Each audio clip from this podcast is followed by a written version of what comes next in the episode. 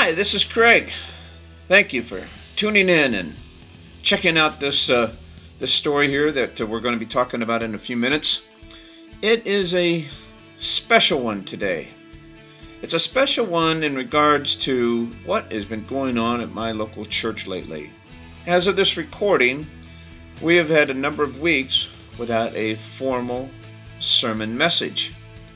Our pastor is so in tune with the Lord right now that he is taking us to higher levels with the Almighty. We have worship, we have people speaking out, there's words of encouragement, there's prophecy, there is scripture. That is our teaching, that's our message right now. Getting more in tune with God, getting more in tune, trying to uh, cleanse ourselves, so to say, because sometimes in our lives, uh, they're so full of stuff. You know, we're we're unable to focus on anything else except our stuff. Our stuff's piled on more stuff. It's it's shoved back as far as it'll go in the closet. It's crammed right up to the door of our, uh, uh, right up to the door, so that it barely closes. And this is our junk closet with stuff. Just like most of us have a what we call a junk drawer in in the kitchen, just with stuff that we need on everyday basis, but nowhere to put it, so there's usually a drawer. Well, this is a closet full of stuff. And soon we find ourselves having to get rid of something in that closet in order to make room to put new stuff in there. Eh, well, we, we need to do that on a regular basis for our minds and our hearts and our lives too. There are life cluttering habits and uh, activities, desires, relationships, and of course, the material goods that we deal with all the time. And there may only be bad because of the space in our lives that they take up and because they crowd Jesus either to the back burner or push him entirely out of our lives for seasons of time. See, Jesus made room for you and I at the cross to make room for you and I in his plan of salvation. And since he made room for you and I in his death, along with making room for us in heaven, we should make room for him in our lives. In Luke 10, 38 through 42, we see that Martha is in the source. Uh, there's some good lessons here if we just really look at it hard. And the verse starts, it says, Now, as they were traveling along, he, Jesus, entered a village, and a woman named Martha welcomed him into her home. She had a sister called Mary who was seated at the Lord's feet, listening to his every word. But Martha was distracted with all her preparations, and she came up to him and said, Lord, do you not care that my sister has left me to do all the serving alone? Then tell her to help me. But the Lord answered and said to her, Martha, Martha, you are worried and bothered about so many things, but only one thing is necessary. And for Mary has chosen the good part, which shall not be taken away from her. The title of today's message is Make Room for God. And in today's message, we're going to hear what we need to do to make room for Him in our lives, to clean out the clutter. Now, I'm sure her house, Mary's house, was spick and span in order. I mean, everything was in its place. But Martha's mind was cluttered by anxiety. Jesus said, Martha, Martha, you are worried and bothered about so many things, but only one thing is necessary. One thing is necessary. Not all clutter is inherently bad. It might be all good stuff, but it just becomes too much and too much more. And then it's a hindrance and a bondage, and it crowns out all the other things in our lives. But you know, it amazes me how quickly we accumulate stuff. It can be like mm, walking through a muddy field. Every step we take, we collect more and more mud and you're plodding along and it's getting harder to walk and you just bog down, right? And but every time we go out, we seem to collect more stuff. It's just new stuff. But there is clutter that's inherently harmful, and we need to get rid of this kind of stuff. Some people, like Martha, clutter their minds with needless anxieties and fears. Like, what if? Uh, a sinkhole swallows my house. Or a snake is in my bed. Here's something that I read once that uh, someone was so worried about because of the different climate change. You know, you get into that politics and stuff. And they says, I know I'm going to be hit by a tsunami when I'm on vacation. Well, yeah, all those things could happen, I guess, but I, I believe the odds are against most of it, and worrying about it won't prevent it anyway. Uh, some people clutter their minds with immoral thoughts, and others clutter their minds with negative, dark, even violent stuff, what they watch and what they get in from social media and all that. And then there are people who clutter their minds with just too much speculation about useless stuff. Here's a classic. Which came first, the chicken or the egg? Who cares? I have them both. And how many angels dance on the head of a pin? Who takes time to try to figure that one out? Where did Cain get his wife anyway? What? How, did we exist in heaven before we were conceived on earth? Oh my gosh. Does any of that really matter, for goodness sakes? In 1 Timothy 4 7, Paul wrote, have nothing to do with worldly fables fit only for old women. On the other hand, discipline yourself for the purpose of godliness. And he was telling Timothy in First, First Timothy uh, 1, verses 3 and 4, he says to him, Instruct certain men not to teach strange doctrines, nor to pay attention to myths and endless genealogies, which give rise to more speculation rather than furthering the administration of God, which is by faith. Other people clutter their minds with so called Christian inspirational books.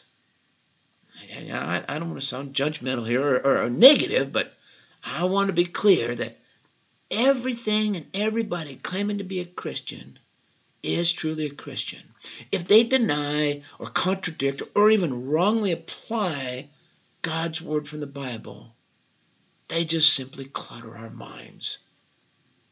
Now, to make room for Jesus, His word needs to crowd out all the clutter. He has to be our main focus. So, if you've been raised up with Christ, keep seeking the things above where Christ is, seated at the right hand of God. Set your mind on the things above, not on the things that are on earth. That's Colossians 3, verses 1 through 2.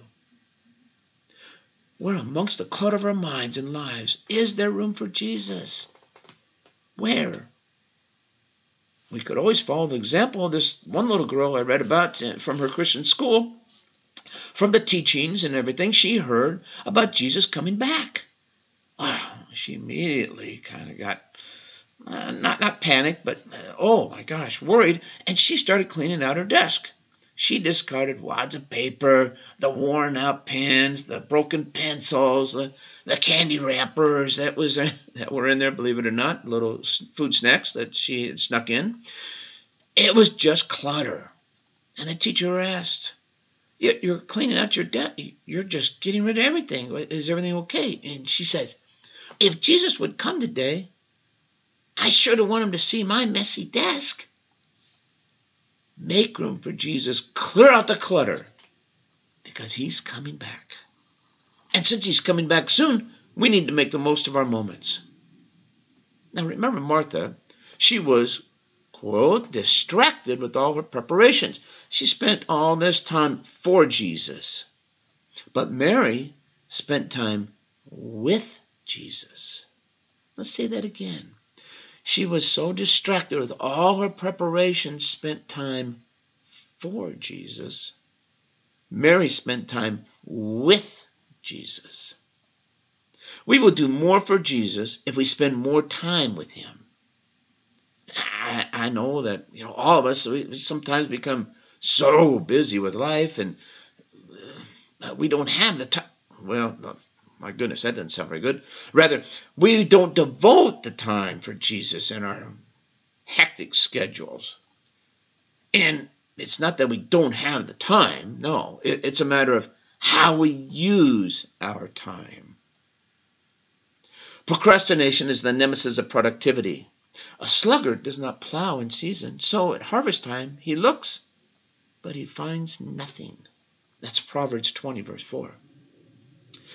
Now, in Paul, in Ephesians, he advises us, Therefore be careful how you walk, not as unwise men, but as wise, making the most of your time, because the days are evil. So then do not be foolish, but understand what the will of the Lord is. Gentlemen, Charles Francis Adams, he was a 19th century political figure and a, and a diplomat, a pretty important guy uh, at that time, of course. Well, he kept a diary. One day he entered in the diary. Went fishing with my son today. A total day wasted. Well, his son, Brooks Adams, he also kept a diary, which is still in existence today, believe it or not. And at that same day, Brooks Adams made this entry in his diary. Went fishing with my father. The most wonderful day of my life. The father thought he was wasting his time while fishing with his son, but his son saw it as an investment of time. Jesus never considers it wasted time when he spends it with us. And how do you feel about it? Are you checking a box to say that, oh, I spent time with God today? I read a little bit of His Word. Do you find it uh, sometime, I don't want to say annoying, but just not the right time because of so many things going on in your busy schedule? How do you feel about that? Is it wasted time? Back to Martha. She would have made better use of her time learning at Jesus' feet. Mary made room for Jesus by investing her moments in fellowship with him. And so we may, we may too also. And until we make, take the time with him, we won't make room for him. Bill Gaillard said, There is no room for Jesus in our hearts when we're rushing around, pushing to get more done, and trying so hard to make other people happy.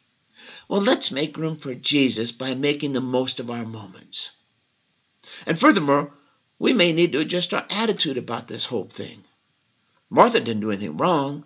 Preparing meals and, and preparing other things for Jesus was a good thing. But in doing it, she developed an attitude. She was miffed, right? She was becoming more irritated by the minute. If you just read through and listen to it, her attitude was snippy and it was self pitying. It was about her. She complained, Lord, do you not care that my sister has left me to do all the serving alone? Then tell her to help me. Yeah, she was doing good, but Mary was doing even better. Mary did something with Jesus and enjoyed his company. Martha did something for Jesus and went all about poor me attitude. Yeah, there are negative attitudes and there are positive attitudes. There are unhealthy attitudes and healthy attitudes, ungodly attitudes, and of course, godly attitudes. There are some examples of unhealthy attitudes include uh, grudge bearing. Oh, poor me. Nobody likes me. Everybody hates me. I'm going to eat some worms. Kind of little catchphrase as a kid. I don't know if you recall that, or maybe your children said that little phrase, but that just, I just kind of stuck that in there to have a little chuckle for myself. Anyway, unhealthy attitudes continue with smugness, conceited, your superior arrogance. Oh, bigoted, racist, prejudicial hate. I mean, we have seen it on. We could go on and on for hours about unhealthy attitudes. We could have a whole podcast and talk about unhealthy attitudes and really fall into the doldrums. So we're not going to do that. But on the other hand, healthy attitudes include benevolent generosity, gracious, merciful treatment of others, optimistic, hopeful, peace of mind, yes, humble, willing obedience to Jesus, and sharing faith with others, setting a good example of Christian living each day, and most importantly, spending that quality time with our Heavenly Father every day.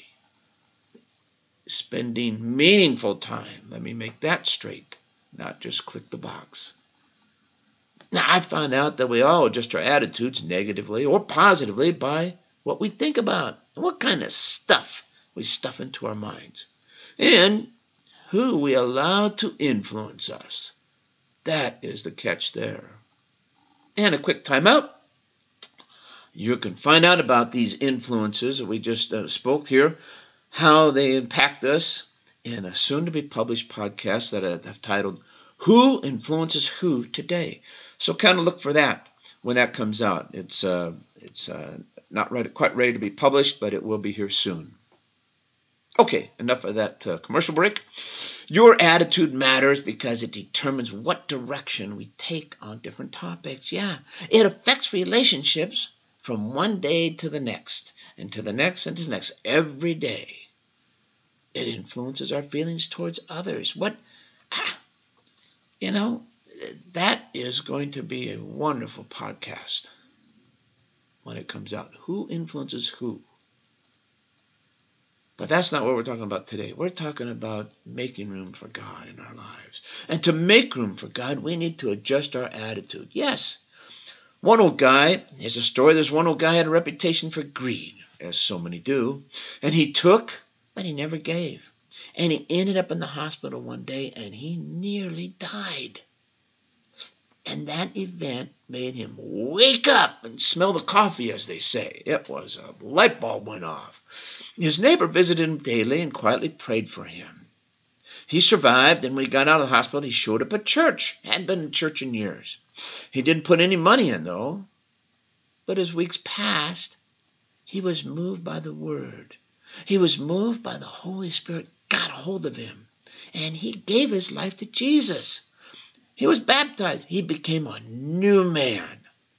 And his attitude changed from greed to generosity. And one day he learned about a needy family, and since he had a, a smokehouse, a business where he smoked meat and, and, and uh, sold and so forth, he had several nice hams that he, he was smoking that were really fresh.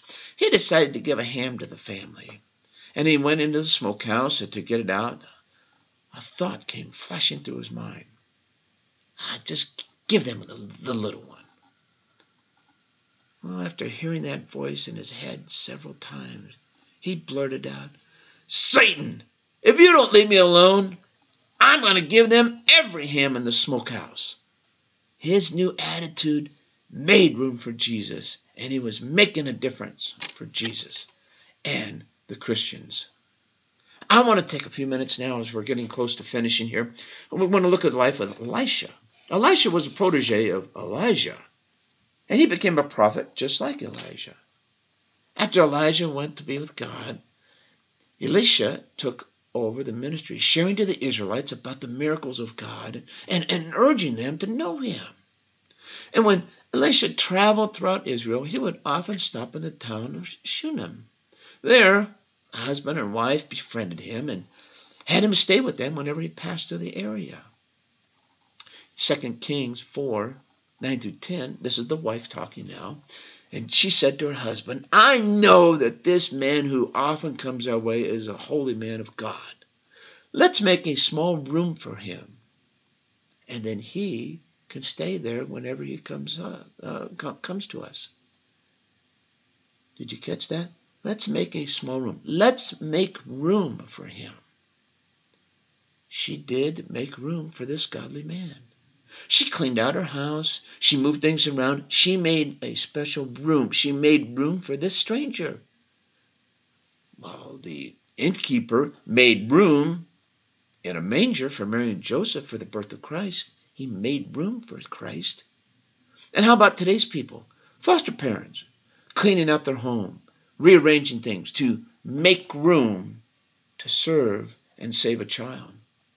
Or how about those that open up their homes to make room for their missionaries as they come passing through town?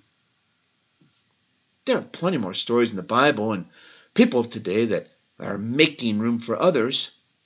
Just like we've been talking here today, though, cleaning out the closet of our heart and our lives to make room for God to come into our lives, getting rid of all that stuff.